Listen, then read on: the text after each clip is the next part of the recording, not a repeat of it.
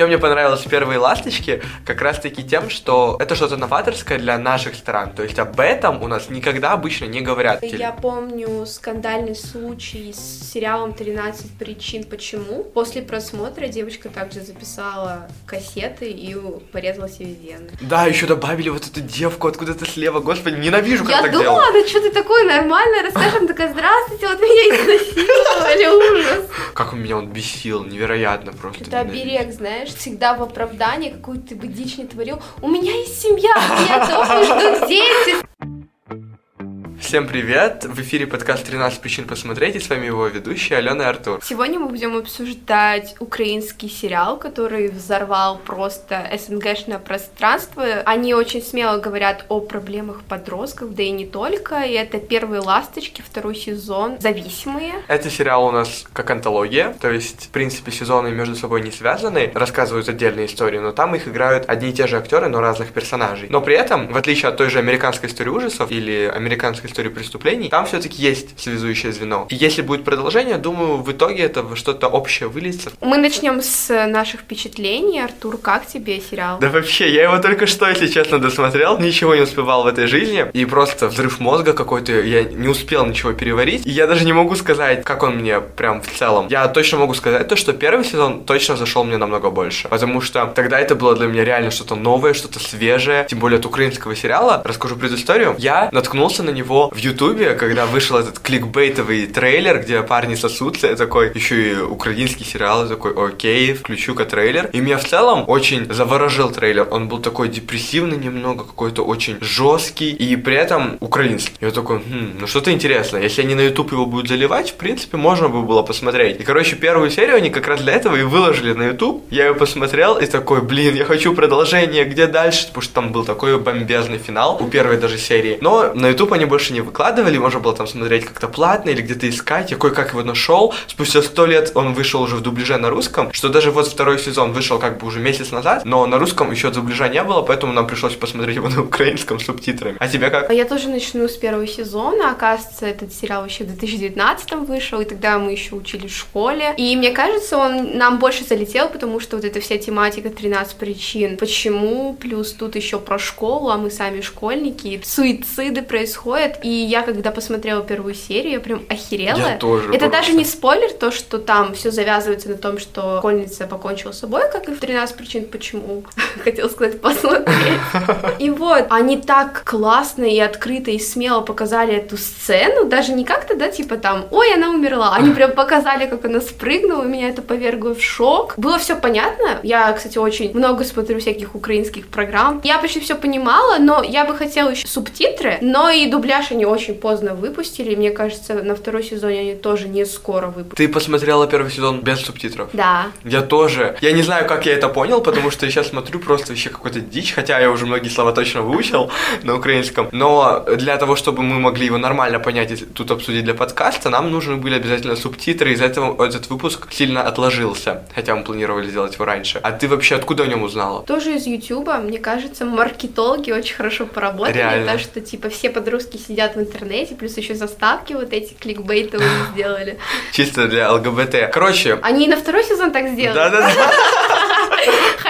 Во втором сезоне только, ну, одна Так, парочка тихо. была, и то... Окей, у нас спойлеры пошли. Очень сложно обсуждать этот сериал без спойлеров, потому что там очень много разных. Куча тем. Реально, для кого-то это может быть слишком много, прям перенасыщен. Но в целом, как для нашего уровня, так сказать, постсоветского, для киноиндустрии, то, что такая страна действительно продвигает такой проект о подростковых проблемах, хотя они очень смешно пытаются вплести эти современные тенденции. Иногда это в тему, иногда это как-то очень чересчур выглядит. Но, думаю, это очень любопытный проект для знакомства, особенно первый сезон, поэтому я его настоятельно советую. Ты советуешь второй сезон для тех, кто посмотрел первый? Ну, так как это антология и, ну, типа, не связаны сезоны, можно посмотреть, но желательно посмотрите первый, потому что он намного круче, намного понятнее, намного логичнее, Согласен чем это. Так что мы переходим в спойлерную часть. Смотрите, а потом возвращайтесь нас слушать. Сразу хотим сказать то, что у нас не будет вставок с цитатами из сериала, и в «Чудо-женщине» их тоже не было, потому что мы не смогли найти. Мы же после премьеры сразу записали. Поэтому, ну, надеемся, в следующий раз уже будет, хотя это не Да, факт. хотя мы, да, идем на один фильм, который тоже только выйдет. Думаю, будет логично обсуждать его по персонажам, потому что там столько всего понапихано, и думаю, постепенно через персонажей мы уже вылимся в общий сюжет. Давайте вернемся к заставке. Кстати, заставка очень классная. Да, Мне и в мне первом тоже- мне сезоне музыка понравилась. очень классная, очень песни там крутые. Предыстория. Когда закончился первый сезон, если честно, я рассчитывала на продолжение На прямое этой продолжение, истории, тоже. потому что в конце была открытая концовка, было непонятно, кто друг, потому что мы уже говорим спойлерной части, я могу это говорить, да. И типа я думала, интересно, как же они раскроют, и чтобы это было все динамично, красиво и логично. И тут я смотрю трейлер второго сезона, ну типа те же актеры, универ, ну правильно, типа, наверное, несколько лет прошло, а потом смотрю, блин, главный герой не гей, я такая, кому?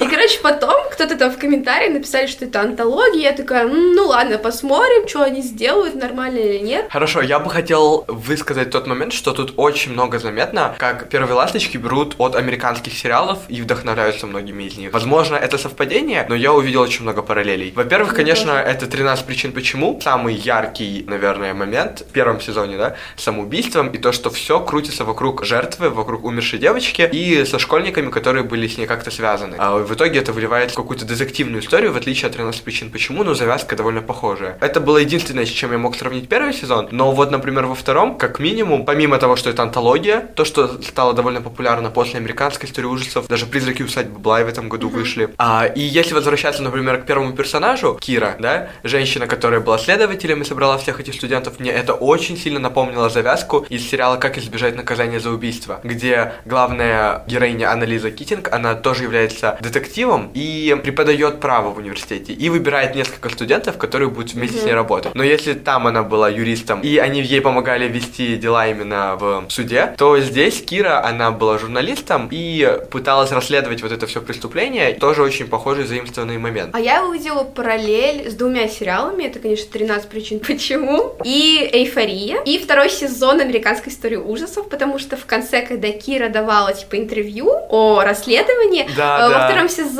Сара Да. Полсон, она тоже же давала интервью и тоже там рассказывала, что как было, если я не ошибаюсь. А вот из эйфории там тоже очень много всяких проблем взяты. Та же наркозависимость, тоже у Назара персонажа была она. Также вебкам был тоже и Как у Альбины, и у Кэт. И очень много параллелей. Я бы еще привел параллель к большой маленькой лжи, потому что помнишь, когда во втором сезоне у главной героини уже муж умер, но он ее все это время насиловал, очень грубо с ней обходился, и в итоге это превратилось в травму, что она полюбила жесткий секс. И то же самое с Кирой, которая пережила ужасное насилие в своем прошлом и теперь пытается как-то его залечить тем, что является доминанткой также в грубом сексе. И это тоже очень мне сильно напомнило. Но прикол в том, то, что она не может избавиться и излечиться, потому что она даже не видела лица своего насильника, и поэтому она заставляет других партнеров надевать маски. Да, и на самом деле такие темы это всегда очень интересно. Чем мне понравилось в первые ласточки, как раз таки тем, что это что-то новаторское для наших стран. То есть об этом у нас никогда обычно не говорят. Конечно, Украина это уже все-таки Европа, у них все намного смелее. Те же прайды там все равно проходят. И неудивительно, что все-таки ЛГБТ-тематику запихнули сюда, и это очень здорово. Но помимо этого, также откровенно говорят и о наркозависимостях, и о э, вебкам. Да, обо всем на свете, о чем у нас в принципе не говорят в жизни даже. Еще мне понравилось то, что они взяли совершенно других персонажей и другие истории, типа там зависимость, вебкам, чем из первого сезона. То есть они очень различаются, и они не стали брать те же клише, которые были использованы в первом. Ну, при этом в первом сезоне тоже были очень интересные темы. Это и инвалидность, которую все-таки тоже не так часто поднимают. И все герои обычно, ну, обычные люди. Здесь же они зачастую особенные, там и глухонемая девушка, и даже сам преступник оказался инвалидом. И даже тут во втором сезоне они впихнули и сделали жертву нашу аутистом. Это было очень неожиданно и непонятно к чему, если честно. Мне кажется, можно было обойтись без этой линии. Она была реально как-то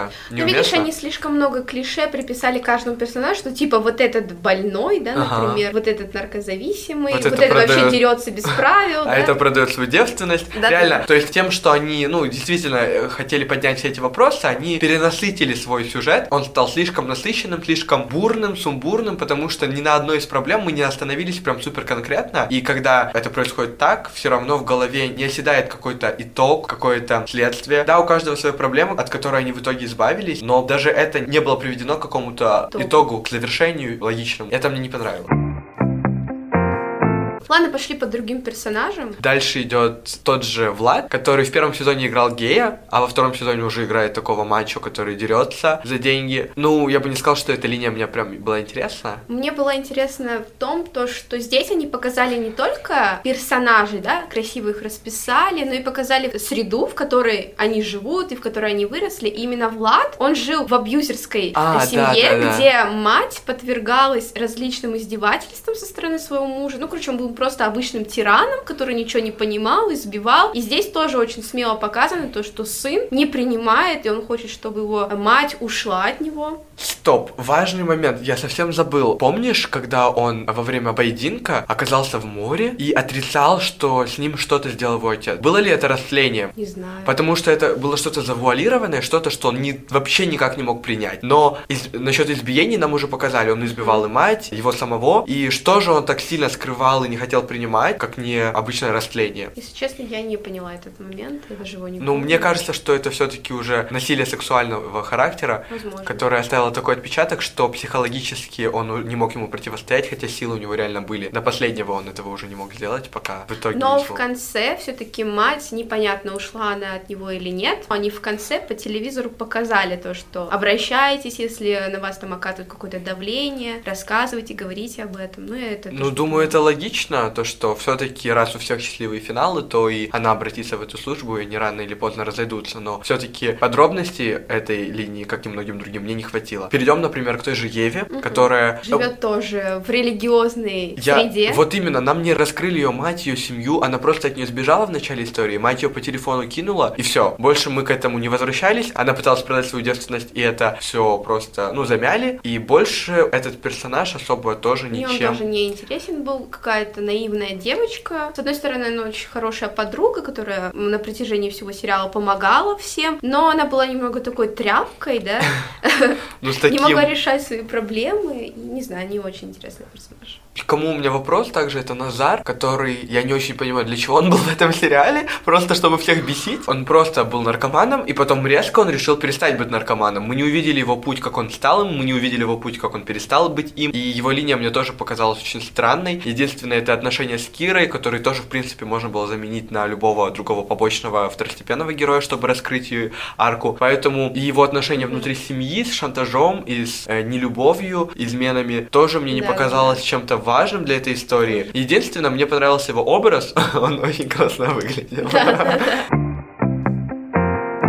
Следующий персонаж — это Альбина. Это очень смело и современно то, что включили персонажа с вебкама. И мне понравилось то, что она вебкам занималась не потому, что из-за денег, да, как он говорит, спрашивают, зачем у тебя так деньги есть, а потому что это нравится, и это действительно показывает то, что, ну, есть такие женщины, которые занимаются потому что они хотят внимания и тому подобное. Насколько это хорошо или нет, мы не можем судить, но, опять же, это выбор каждого. Но ей нравилось чувствовать себя сексуальной, любимой, она любила себя, и ей нравилось то, что ей присылают бабки, то, что она блогерша, но тоже показали ее среду. Вроде она выросла в любящей семье, где ее отец приходил, дарил ей подарки, но потом выясняется то, что это просто фейковый брак Да. для прикрытия, Фиктивный. чтобы типа прикрыть свою ориентацию. И также много людей живут, реально. В Америке вообще у 15 или каких-то процентов женщин страх, что их муж окажется геем.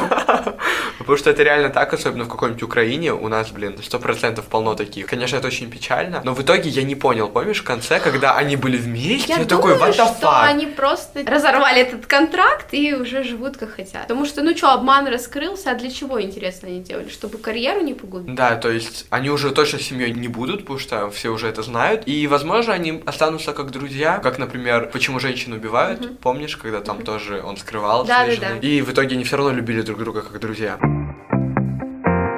Так, следующий персонаж — это Лёша, Ну, который был на- закладчиком. Да, то есть наркоторговля. Но это очень актуально, Это очень что- важная проблема. Я бы не сказал, что это проблема. Я... Мне вообще сложно об этом Нет, рассуждать. это есть просто в нашей жизни, то, что реально люди не то, что доставляют наркотики, потому что они наркоманы, а просто им надо выжить, да? То есть во многом, деньги. то есть проституция, продажа наркотиков и так далее идет от бедности, и нам показали всех родителей, которые во многом возлагают на них надежды, пытаются продать свою квартиру квартиры и тому подобное. Не и знаю, мне Леша больше кары. понравился, чем Назар и другие мальчики. У него как бы была цель, почему он это делал. Показали его личный характер. Ну, короче, нормальный чувак. Вот Мне понравилось. Стой, а кто твой любимый персонаж? Мне Альбина понравилась. Мне тоже. Ну, если честно, меня все бесили, они все очень довольно мерзкие, но, возможно, это хорошо, потому что, ну, нет идеальных людей. Каждый имеет свои недостатки и может по-своему раздражать. И давай же перейдем к нашей звезде, Карине, певице. Вот зачем они включили мюзикл? Я ненавижу мюзиклы. Да ладно, хватит. Она просто пела, это, знаешь, для драматизма, такой художественный эффект. Это было бы круто, если бы я сейчас не смотрел этот сериал в попыхах быстрее. У меня еще там скорость быстрее не поставишь и быстрее не досмотришь. И поэтому мне эти моменты были не нужны. Но если полностью насладиться проектом, то такие художественные как раз такие средства играют большую роль для общего впечатления. Я думаю, то, что режиссеры вставили этот момент для более драматизма, потому что она же говорила то, что она с вот этим полицейским уходила от реальности, ну, типа, воображала свой мир. И, наверное, они именно так показали. И я еще могу провести параллель в эйфории. Кейси, вроде, фигуристка, она же тоже, когда танцевала, там тоже показывалось то, что, типа, это ее мир, и это тоже можно провести как параллель. Такое часто используют в каких-то более, не знаю, артхаусных фильмах. Я могу вспомнить фильм «Форма воды», когда главная героиня танцевала с амфибией, вальс там под музыку. Это все не было в реальности, она это все фантазировала, но это было очень круто для сопереживания, что ли. Ну как тебе, Карина? Она меня бесила. Если честно, слишком много поворотов приписали к этой героине, сделали ее ключевой. Я вообще не понимаю, зачем были даны полицейские. На протяжении всего сериала нас уверяли, что типа вот они виноваты, они что-то там замышляют. Я такая говорю, ну не может же быть все вот так на поверхности, а потом за одну серию все вот так Ну перекручивается. так было же и в первом сезоне. Не, ну в первом сезоне как-то Мы- все поочередно. То есть здесь главный сюжет не крутился вокруг друга, да? Там же реально был друг. А здесь они его просто под прикрытием сделали и даже выдумали, потому что Карина сама сказала, типа, друга не существует. Поэтому они здесь и не раскрыли тему синего кита. Ну, Это как мы могли это забыть? Да, то есть вообще в принципе, почему мне понравились первые ласточки, то что э, тему самоубийством они связали с популярной в СНГ игрой Мгм. Синий кит, которая была или не была, я вообще не помню. То Не, есть, я думаю, она была, но Ну- где-то просто уже фейки возникали. да, то есть шум был вокруг нее огромный, то есть у нас э, учителя проверяли наши руки, не режем ли мы вены, родители спрашивали, нам читали лекции везде взрослые, где только могли по поводу этой игры и тому подобное. Многие подростки, конечно же, чисто по приколу это я делали. думаю, что но были жертвы этой Жертвы игры действительно были. Как минимум у нас в городе даже несколько человек умерло. И... Да? Серьезно? Да, сбросились же. Ужас. Мальчик, вот Восток 5 Ужасно. и девочка, если я не ошибаюсь. И так как это был такой резонансный случай в истории СНГ, то, что сериал взял это за основу, придумав игру «Первые ласточки», это довольно важный ход, наверное, для... Ну, также Зрителей. я помню скандальный случай с сериалом «13 причин почему». После просмотра девочка также записала кассеты и порезала себе вены. Да, кстати, из-за того, что после 13 причин почему выросли случаи самоубийств среди подростков, со второго сезона они начали вставлять сайт, где можно поделиться своей историей, если вам плохо, если вам нужна поддержка, чтобы как раз-таки избежать, потому что в чем был смысл этого сериала, чтобы показать для тех людей, которые могут не замечать того, что происходит с страдающими вокруг них людьми, но его могли посмотреть страдающие люди и принять эту историю для себя, что, конечно, не очень круто. Если я не ошибаюсь, они даже вырезали сцену ванной с Ханной. Да, да. Хорошо, давай вернемся к сюжету первых ласточек. Он был очень сумбурный, очень насыщенный, я повторяюсь. Я прям аж запутался под конец, то, что вот этот полицейский, которого сожгли, я был в шоке, что он умер, оказался ее другом из приюта, Да. то, что Карина оказалась сама из детдома, то, что отец. Альбины оказался его парнем, то, что она с Ваней вместе промышляла всю эту схему, и это, ну, короче, это, конечно, очень нереалистично на самом деле, но сериал для того и утрированы, чтобы нам было интересно Прям смотреть. Солянка была жесткая, концентрация событий была на миллиард процентов. В первом сезоне было непонятно до конца, кто же друг. А здесь, типа, ты такой, что, Карина? Алло. Но актриса, кстати, очень много ныла, орала. Мне, кстати, нравились моменты, опять же, из заставки, когда их так показывали телефоном и их истинную сущность. Правда, Назара показали, ничего не изменилось. Но и там они сделали открытую концовку стиле американской истории ужасов репортаж, где она рассказывает две ветви событий, и, наверное, зритель должен сам решить для себя. Ну, ты какую выбрала? Но я думаю, что она все-таки покончила с собой. Да, я тоже в это больше верю. Хотя, смотри, если бы она покончила с собой, то все бы же об этом узнали. Ну да, не все бы там радостные не сидели. Типа репортаж взяли... Все бы узнали, да, наверное, Да. из новостей. То есть вот именно она ждет интервью, и типа, значит, она куда-то пропала. Если бы она умерла, все бы это было бы известно, и не пришлось бы ей рассказывать эту историю. Но так как она исчезла, если она, допустим, исчезла, то тогда никто не знает, что с ней в итоге случилось, и тогда будет логично брать интервью у Киры. Ну, слишком тогда слащавый конец, если ей дали сбежать с таким количеством денег, и как-то несправедливо, потому что она все-таки убила умышленно вот этого ее парня, которого она никогда не любила, и также она призналась, что он ее насиловал, как и вон ту девушку, которая была преподавательницей. Мгм. Да, еще добавили вот эту девку откуда-то слева, господи, ненавижу, как Я так думала, делают. да что ты такое нормально расскажем, такая, здравствуйте, вот меня изнасиловали, ужас. Стой, а ты считаешь, что Ваня заслужил смерти? Нет. Нет, не заслужил. А, то, что он кого-то там изнасиловал, это ужасно. Типа, когда-нибудь это ему вернулось, но чтоб реально его там напаивать какими-то успокоительными А меня бесило, она вечно всех там испаивала. Тюбик, тюбик, знаешь, вот попей. Да, такая, как они такие тупые, что ли, реально наливают? Не, ладно, Ева, да? Окей.